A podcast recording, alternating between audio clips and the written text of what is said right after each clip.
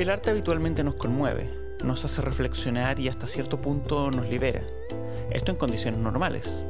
Pero ¿qué ocurre cuando el contexto nos juega en contra y eso que fue hecho para ser visto es prohibido, se vuelve ilegal o incluso podríamos desaparecer por pintar, dibujar o escribir una determinada frase?